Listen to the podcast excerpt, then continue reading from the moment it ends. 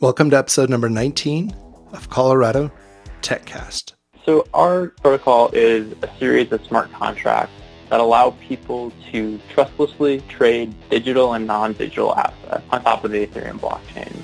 We offer the mechanism through smart contracts to facilitate that trading. So think about the legacy infrastructure of, of Wall Street, right? Clearing firms and margin facilities, things of this nature we're essentially using smart contracts to replace some of those pieces. We can do so on the blockchain where counterparties don't need to know each other. We can guarantee that the contracts are solvent at all times by kind of locking collateral or locking these digital assets into a contract and then making sure that the trades settle in a pre-established fashion with counterparties being able to receive their correct distributions from, from their collateral um, upon the settlement of a trade. Hey everyone, Trapper here. Welcome to Colorado TechCast, the show that tells the behind the scenes stories of Colorado technology entrepreneurs and the companies that they're building. To hear new episodes of this program, visit our website at coloradotechcast.com. There you'll find everything you need to know to subscribe to the show with links to iTunes, SoundCloud, and everything else we talk about here on the show. Today I'm joined by Phil Elsasser, CTO and co founder of Market Protocol. Phil, to start us off, tell me a little bit about yourself and about your background. So I grew up in the Chicago, Illinois suburbs um, and ended up going to school out in Western Washington University in, in Bellingham. Uh, I really wasn't sure I was going to go to college, but ended up heading out there to actually study marine biology. Marine biology, huh? So what got you into that? um, you know, as a kid, I, I really really loved science and was the only thing in school that actually interested me. Um, and we also used to take trips down to Florida as a kid, and go fishing, and we'd be on the ocean. And I don't know, I just always found marine life fascinating, and the ocean's fascinating. And so that combined with kind of a, a love and a passion for science was the really the only thing I thought that I wanted to, to go to school for. So, from Chicago, from the icy cold region of Chicago to Florida, become a marine biologist. Um, how long did you stick with that plan? Um, well, actually, I went to school in, in Washington State, so we used to take trips to Florida as kids, and then uh, yeah, so school out, out in Washington State. Uh, and I stuck with that plan f- for a while. I went through school um, and worked on some grants actually for for research uh, in, in local marine environments. Uh, I did some some research on some marine snails uh, and other invertebrates and some stuff that people probably wouldn't find very interesting, but that I really enjoyed. I was uh, hanging out in tide pools and collecting samples and doing all sorts of just, I guess, field research that was enjoyable. Um, but also, what actually I spent most of my time of after school uh, or after college was, was bike racing, and that um, was something I got into in college and, and spent a lot of time after uh, racing and kind of following a, a, path towards trying to make a career of that. Um, but that that actually was what really kind of got me thinking about uh, maybe a more serious career long term and something where I could try to establish myself. And um, my brother had been in finance for a long time and, and had tried several times to get me to come work with him in, back in Chicago uh, trading futures. And eventually I kind of relented and, and, gave in and, and, headed to Chicago to start work uh, as, as a clerk on his trading desk working nights. Chicago's kind of got a unique setup in that they have what they call prop trading desks, where essentially there's these firms that are set up to allow smaller groups or individuals trade under them uh, using house money, and they basically run as almost separate little entities uh, and there's some shared infrastructure. Some of that's uh, IT staff. Um, sometimes it's development staff to kind of facilitate some of the trading that goes on. Um, but really, it's just these, these small groups that are kind of self-sufficient in terms of making decisions about how they execute trades and, and the risks that they take on. Okay, so very entrepreneurial. It sounds like, right?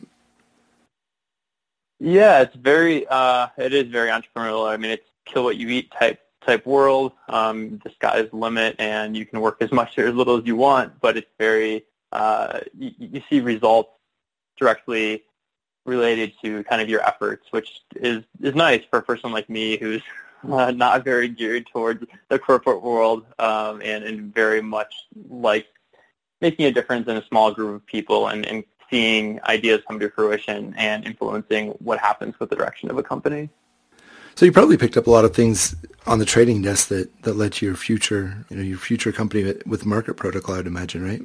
Yeah, absolutely. Um, I mean, that flourished into, um, you know, so I was working nights, um, and it, at nighttime it can be really slow. I mean, you're trading Asian markets and European markets, and um, it's, it's a much slower pace to the moves that happen compared to the, the U.S. daytime session.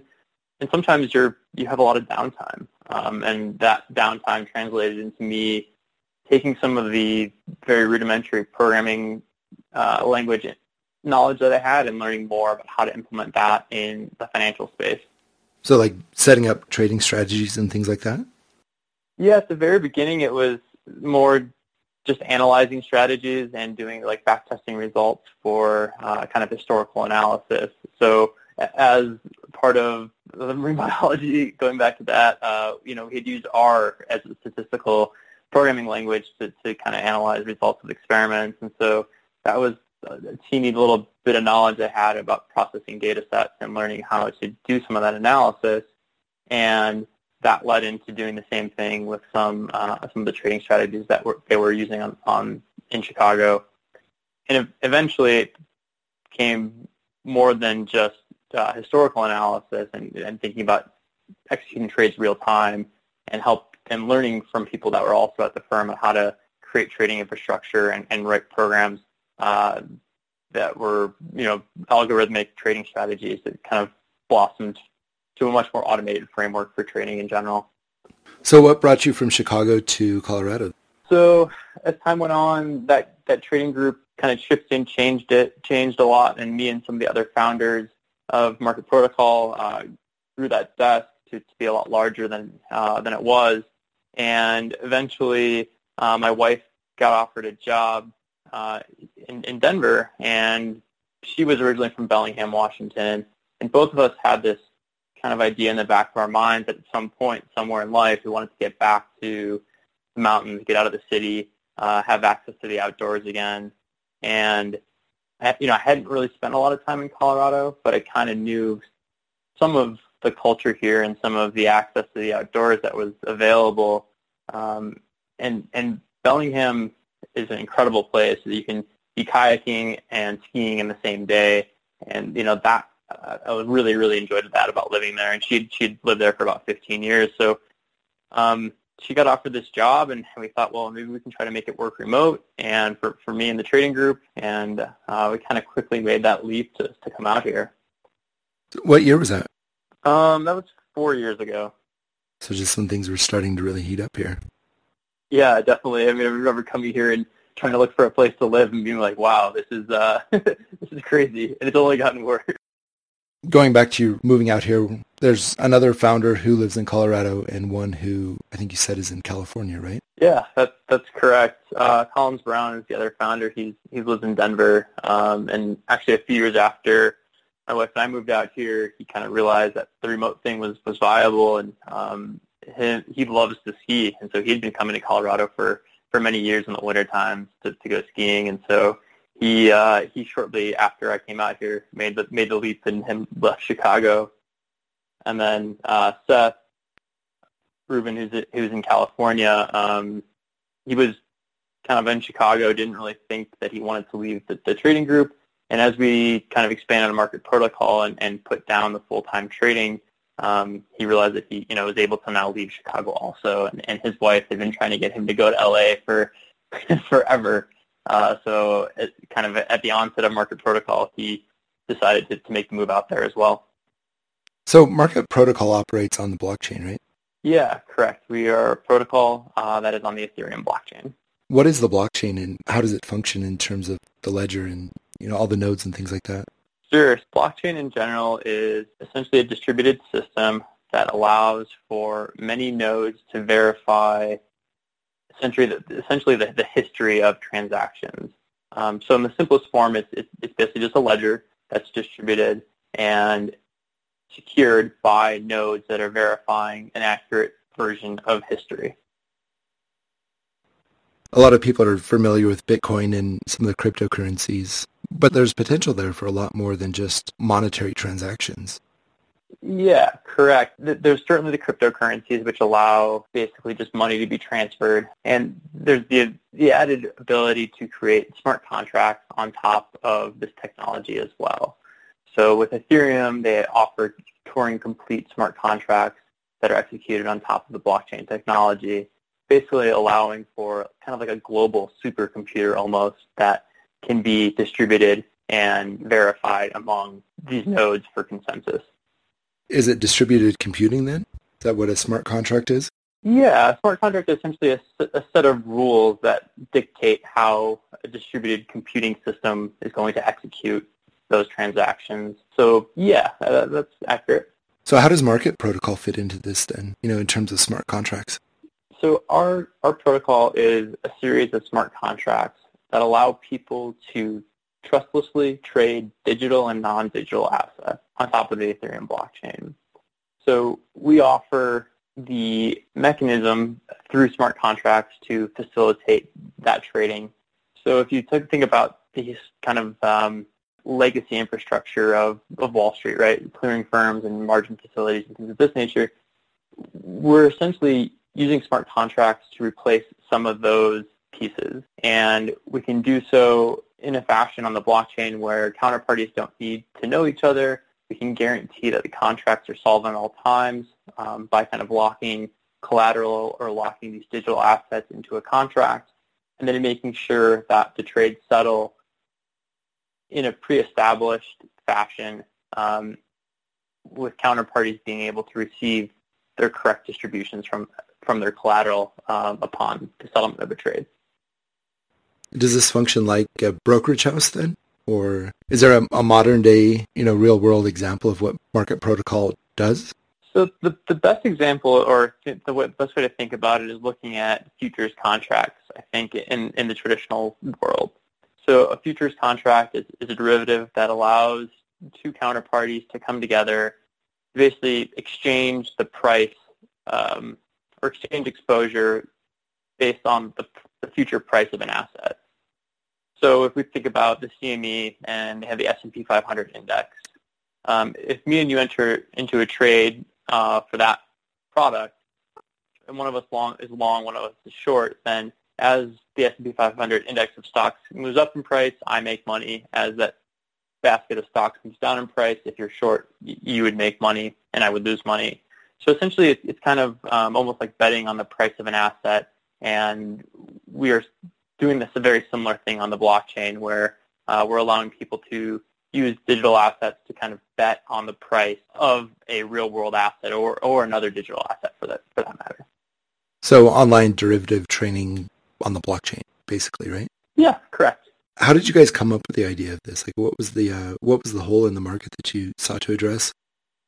Yeah, so back in the, the trading firm, we were uh, we were started trading cryptocurrencies, and if you do that from the perspective of a, a professional trader uh, or for someone from Wall Street, you, at that point it was it was kind of odd to come into this world where best practice was to not leave money on an exchange. Custody of funds was a really really big issue for people. Exchanges were getting hacked. People were losing their funds. Um, these exchanges were socializing losses across customer accounts to deal with that. And that was the first thing that set us down the path of thinking that actually creating the trading applications on top of the blockchain made a ton of sense from just the custody of funds and the security aspect. And there's an ecosystem of decentralized exchanges, DEXs, that have facilitated trading now on the Ethereum blockchain without the need to give up custody of funds, without me needing to deposit US dollars or Bitcoin, for example, to a centralized entity, which then I trust to hold on to those funds for me. So that issue was the first place that we saw, wow, this is a real problem here. It, you know, blockchain technology can essentially solve it already, um, and it's something that we'd like to incorporate into to our kind of view of what this technology could do in the future. the other part of that is that these digital assets, cryptocurrencies in general, are, are extremely volatile. Um, people are scared to hold them. It's, they don't really function very well as a medium of exchange, uh, a store of value, and, and certainly all these projects that are releasing these utility tokens, it, the, the volatility and, and the price movement of them dwarfs the utility you might receive from, from actually owning their, their tokens. And so in the traditional financial world, you have derivatives to deal with this. Um, a bank hedges their exposure to, to mortgage rates, or an airline might hedge their exposure to fuel costs. You know, fuel fuel is, is a volatile asset, and so in order for an airline to mitigate the risk of having to uh, mitigate the risk of having to hold that asset, they would use derivatives to do so. Um, and this is something that's not, it's still not in this, this, space, right? There's not really a great place to to hedge. There's not really a, a market for that yet in cryptocurrencies. And so all those things kind of combined us to thinking about how we could solve those issues. Bitcoin is very volatile. Like what six months ago was at twenty thousand dollars a coin, and I think the other day they were down to seven thousand plus uh, a coin. Yeah, I, I, think you're right. Just the volatility of it makes it probably hard and, and very risky to trade. So you're saying that market protocol locks it into a to an established price that you can then trade against? Correct. Yeah. So with with derivatives in general, you're able to do that, right? So, um, for example, if, if you wanted to profit on the decline of Bitcoin over the last six months, as you said, um, there's a few places that you could have tried to, to do that, right? You could have, the CME is now offering Bitcoin futures, so you could have essentially sold Bitcoin futures on the CME short uh, in order to profit from that decline. But it's very hard for most people to get access to the CME to be able to trade. There's very few people that are even clearing the Bitcoin futures, um, and there's limited exposure to these products in general. So if you believed that Bitcoin was going to decline in price or any of these assets were going to decline in price over the last six months, which some people did, um, there was really no ability to get short exposure, right? There was no ability to bet on a decline in price. With market protocol, you're able to do that. Um, if you believe a project uh, or a, a, token is overvalued, you're able to sell that product short, right? You're able to, to take a short position without having to lend or borrow to, to do that. Um, and essentially we facilitate speculative short selling, which is something that is I, I believe, essential for efficient markets and part of the reason why we see so much volatility in crypto assets in general. So walk me through how I would use this. Like, how do I get market protocol coin? Is there an exchange that I would go to to create these smart contracts, or do I even need to create smart contracts? Just walk me through that from like a uh, from a user's perspective. Yeah. So for, from a user's perspective, it's going to look and feel much like going on any exchange would look and feel right? You would go on one of these decentralized exchanges, and they would have several contracts listed for you to trade. For instance, let's say there's a, a Bitcoin versus a USD stablecoin contract, and you would be able to find a buyer or a seller, and they would have orders in a marketplace, and you'd be able to fill those orders. And that would then lock your collateral into the contract and allow you to get the exposure that we're that you're looking for, uh, whether that's short or long, that that contract. But I don't trade with market protocol coin, right? Correct. You would trade with a counterparty. So we just facilitate the transactions. We give the the Ethereum blockchain this protocol that allows these transactions to be facilitated between counterparties. So buyer and seller come together in an exchange and in between buyer and seller is our protocol that allows for the facilitation of these transactions to happen. How do I get market protocol coin? Do I purchase those from the exchange or do I mine them like I would uh, other cryptocurrency? So our, our token is involved and it, our token's only involved for access to trading. So you don't actually, it, it's not involved in the actual trade itself. It prevent, it basically just provides people with access to the protocol so we are looking at a few different ways of distributing those tokens to end users, um, possibly uh, selling them in a retail fashion on our website. Uh, it's also possible that we will uh, incentivize users of our beta and things of that nature with, with tokens um, in order for them to have access to the protocol to trade. So I know you're doing a lot of, I know you're announcing a lot of partnership deals recently. What do the partnerships do for Market Protocol in terms of functionality? So as stated, we're, we're just this protocol layer, right? And so we need applications to be built on top of us in order to facilitate um, the, the next layer that would allow people to interact with our protocol. The most obvious example of that is a decentralized exchange. So a decentralized exchange would, would run on top of our protocol and, and like kind of as we talked about, allow buyers and sellers to come together in, in a marketplace. So that's the, the first and most obvious uh, partnership that we've been trying to foster is these people that, that either have existing decentralized exchanges um, or want to build decentralized exchanges on top of this protocol. A lot of the decentralized exchanges right now offer spot trading. Uh, essentially, I can come together, or, or buyer and seller can come together and trade token A for token B. They don't offer the ability to trade real-world assets. Uh, they don't offer the ability to get short exposure or hedge. And so now, if an existing decentralized exchange came and, and implemented market protocol, they could now offer all of these different products that are available through uh, facilitated through our protocol. So the partners really just build on top of that protocol, allowing additional functionality and additional applications to extend your protocol, right? Correct. Yep. Okay. That's absolutely true. I mean, I think the best way to think about us is if you think about like a traditional exchange, you think about the pipes that needed to run that exchange and um, how uh, a trader's money is transferred from their account to another account, um, or how they ensure creditworthiness of participants, um, all those things that kind of the, the, the back-end infrastructure of an exchange is, is what our protocol now handles.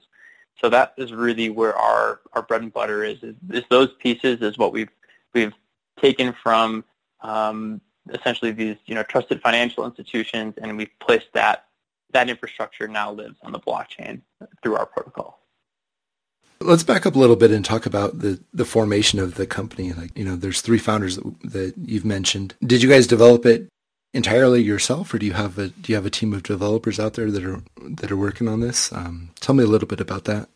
Yeah, so kind of early in 2017, we all started, at, you know, after trading different cryptocurrencies, Bitcoin, we we really decided that we all thought that the underlying technology was extremely interesting and wanted to be involved in developing something utilizing that technology, more so than just trading the cryptocurrencies, which we were doing. So we started iterating through different ideas of how, you know, what we could implement and what would make sense to implement and, and you know, quickly kind of focused in on what our domain knowledge was and what we saw and what needed to be there. And that's how we, you know, kind of we gradually came to market protocol. So in, in June of 2017, we all the three of us put down trading full time to focus on it. And um, Collins and Seth mainly on the business side of things, and myself um, much more on, on the development side of things. And I spent the next uh, four or five months really creating the first proof of concept in Solidity, which is the uh, a programming language that allows us to write smart contracts to the Ethereum blockchain. And so that happened roughly in November of last year where we had this proof of concept that was working on the Ethereum blockchain. Uh, since then, we we have scaled the team considerably, um, both on the business side and, and the development side. So um, there's roughly 12 of us um, now working mostly full-time on, on the project. Uh, we actually just made two new development hires in the last week. Uh, so we're, we're actively scaling and growing the team uh, which is really exciting for, for us. So do you guys use Gitcoin to uh, incentivize developers to work on this project? We, we do. Um, so kind of as I was saying, roughly in November of last year, we had the proof of concept written. And at that point, we really needed a lot of help in order to create some of the infrastructure around it and start building out a decentralized application on top of it. And so at, around that time, I started attending uh, Boulder Blockchain and met Kevin Owocki, the uh, founder of Gitcoin, and was really excited about the idea of being able to leverage open source developers to help our project. And that was really the first time that we started just kind of testing out the ability to, you know, essentially create issues on Git, GitHub and then you know stake them with cryptocurrency to have uh, open source developers come help us and work on our project. Since then, uh, we've roughly had about 40, 40 or so contributors to our project in the open source community. Some of them incentivized with Gitcoin, others just doing it for intrinsic motivation or intrinsic reasons. But we've also actually hired through Gitcoin. Our first full-time hire was someone that was contributing to bounties through Gitcoin and, you know, kept interacting with us and kept helping us. And eventually, you know, we decided to bring him on full-time. And it was this great experience of um, him already knowing our project really well and knowing kind of our, our culture and how we work and us also really trusting and understanding that he was going to add a lot of value as, as one of our first development hires. So we've been really happy with Gitcoin, and, and Kevin's been a great mentor to me, actually. Um, coming from the financial world, which is very closed source, you don't really talk to anyone about what you do. You develop all this really incredible low latency code, and, and no one wants to talk about it. No one wants to share anything. To working in an environment that's completely open source, um, everything we do is out in the open. Our Discord is open for people to join and see what we're talking about and working on. Um, we have open engineering calls every week. It's it's it's just a very different uh, way of operating a company, and Kevin's been really instrumental in helping me understand how to how to do that, um, how to come from a closed closed source world, and now we're on a company that's open source and is excited about integrating people's ideas and just inviting everyone to come join us in this journey. Yeah, I think that the concept of Gitcoin is really cool. There's so many open source projects out there, but the problem with that's always been, you know, how do you incentivize people to come work for you? So by being able to create these bounties for things to be addressed, not only do you incentivize developers with monetary means, but it's almost you get to try them before before you hire them on. It sounds like that's what you're able to do in this case. Yeah, exactly that. We were able to, you know, establish a working relationship with someone and know that they were a good fit beyond you know, trying to spend some time interviewing them or giving them some small coding test to try to somehow uh, assess aptitude. and that's been really challenging. I've never had a really um, good experience with the traditional kind of interview process um, it, from either side, to be honest with you, from the hiring side when we were trying to hire developers on the trading desk um, or the interview side as someone trying to express technical knowledge to people that are looking for uh, for talent. It's just a challenging thing to, to do in a typical interview process in a couple hours in, in front of a whiteboard. Yeah, I think Gitcoin's definitely definitely has that solved for. Tell me a little bit more about your your involvement in the Boulder community. Um, you mentioned the Boulder blockchain, which is one of the larger blockchain meetups in the region. Yeah, Boulder blockchain is is great and, and thriving. So, yeah, I got involved uh, in the last I guess, six months I've been become a co-organizer of Boulder Blockchain, so facilitating that meetup, um, just helping to raise awareness about it.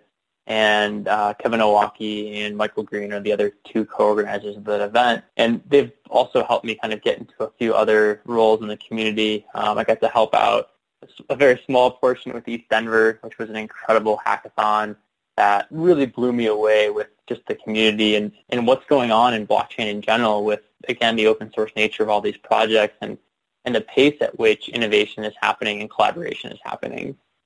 So that event really was a cornerstone in kind of my belief in the, the blockchain ecosystem and specifically the Ethereum ecosystem um, of, of where this tech is headed and, and what's possible as a result of the collaboration and the just the, the pace of innovation, I guess, that's, that's happening. Yeah, I think that hackathon you mentioned was the, I don't remember the numbers. I haven't written down here somewhere, but definitely more people than they expected to turn out in Denver, Colorado, of all places. It's not necessarily a, a financial hub like, you know, New York or obviously Chicago, but it's it's exciting to see the growth of blockchain companies in Colorado. We're rated as one of the states of the highest growth in blockchain jobs. So we definitely have something going right. Definitely have a, a, strong community of blockchain enthusiasts such as yourself and you know Kevin and, and Michael that you mentioned.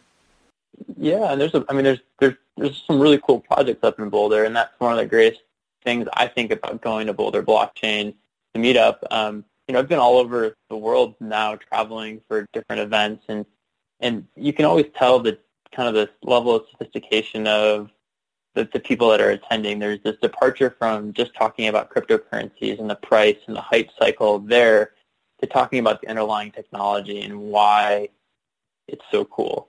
And you go to Boulder Blockchain, and, and that's what's talked about up there is the tech. And there's Origin Protocol, there's Gitcoin, there's us, there's uh, some people from the Ethereum Foundation, um, and a couple other ConsenSys hires. And um, I mean, it, it's uh, it's a really cool environment to be a part of, and just excited that you know we get to develop technology here among a, a really awesome community of people that are also in in the space, as you said, and, and also developing really cool tech.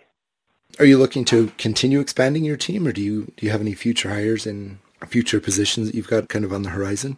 Yeah, absolutely. We're still uh, actively scaling our, our team, both on the development side and business side.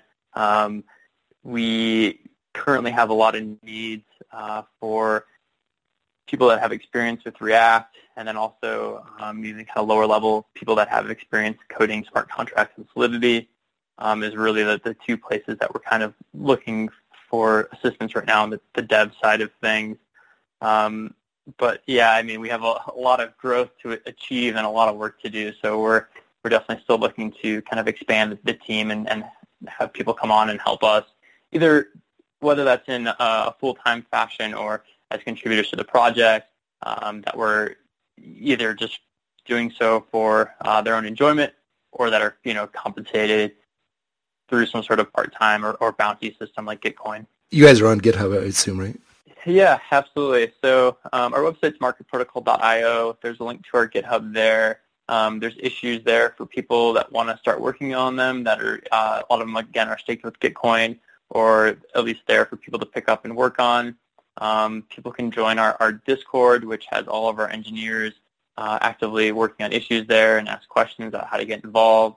Um, we also have a Telegram room that's more geared towards um, not necessarily the technology, but just the, the protocol in general and how it will be used and some of the uh, team around it. So there's lots of ways to kind of interact and get involved. So what's your timeline in terms of launching Market Protocol? Our goal is for a mainnet launch sometime toward the end of the year. Um, we do have our DApp and a beta available on one of the uh, Ethereum test nets for people to use and, and learn how the protocol works. Um, so as that kind of gets more advanced, uh, we're going to go through a few different beta rounds before we're able to launch. And, and again, hopefully that's uh, towards towards the end of this year. So for those interested in the Boulder blockchain meetup, how can they find more information about it? Yeah, so so we're a meetup group, um, so you can find us on meetup.com. Uh, um, just look search for Boulder Blockchain. We meet every other Wednesday at Boulder Bits. They offer, graciously offer us space to meet. Um, we meet at 6 p.m. and then have conversation, and afterwards we all go to drinks uh, at Beer Garden uh, up in Boulder. So please come come join us. You can also learn more about just the Colorado blockchain community um, at coloradoblockchain.com as well. So Phil, appreciate you coming on Colorado TechCast and you know telling us a little bit about market protocol. Between conversations with you, with Chris Bennett, and with Kevin Owocki, I'm still trying to wrap my mind around blockchain and Ethereum and how all this works. I think one thing is for sure the potential upside for, for the blockchain and what it can do is extremely strong. You know, kind of liking it back to, you know, building out the internet initially and coming up with the, the foundation protocols of it. And then as, as that solidified, other players came in on top of that and built up the application layer and built out websites and built out applications that we can actually use without having to worry about the underlying protocol. I think that those of you that have got that figured out are doing a great service for the, the people who come after you. You know, alleviate them from having to figure all that out and, and just build really cool applications on top of that. I think you guys are doing really good work. Thank you. Yeah, we're really excited about what the future holds in this space and, and also just, as you say, the applications that can be built on, on top of us. Um, one of the cool things about being a founder of a, of a protocol is that you don't even always have a full grasp on all the different applications that, that may emerge uh, from your protocol. And, and that's also exciting. That we, have, you know, we know a lot of different use cases, but there's ones that, that we haven't even thought of that because we're implementing something that uh, is flexible that, that people maybe get creative with and it's beyond what we even thought was possible with it. Thanks for listening to this episode of Colorado TechCast. To hear more episodes of this program, visit our website at coloradotechcast.com. There you'll find everything you need to know to subscribe to the show. We're also on Twitter at CO TechCast and love hearing your comments, so keep them coming. I'm Trapper Little, and I'll talk with you soon on the next episode of Colorado TechCast.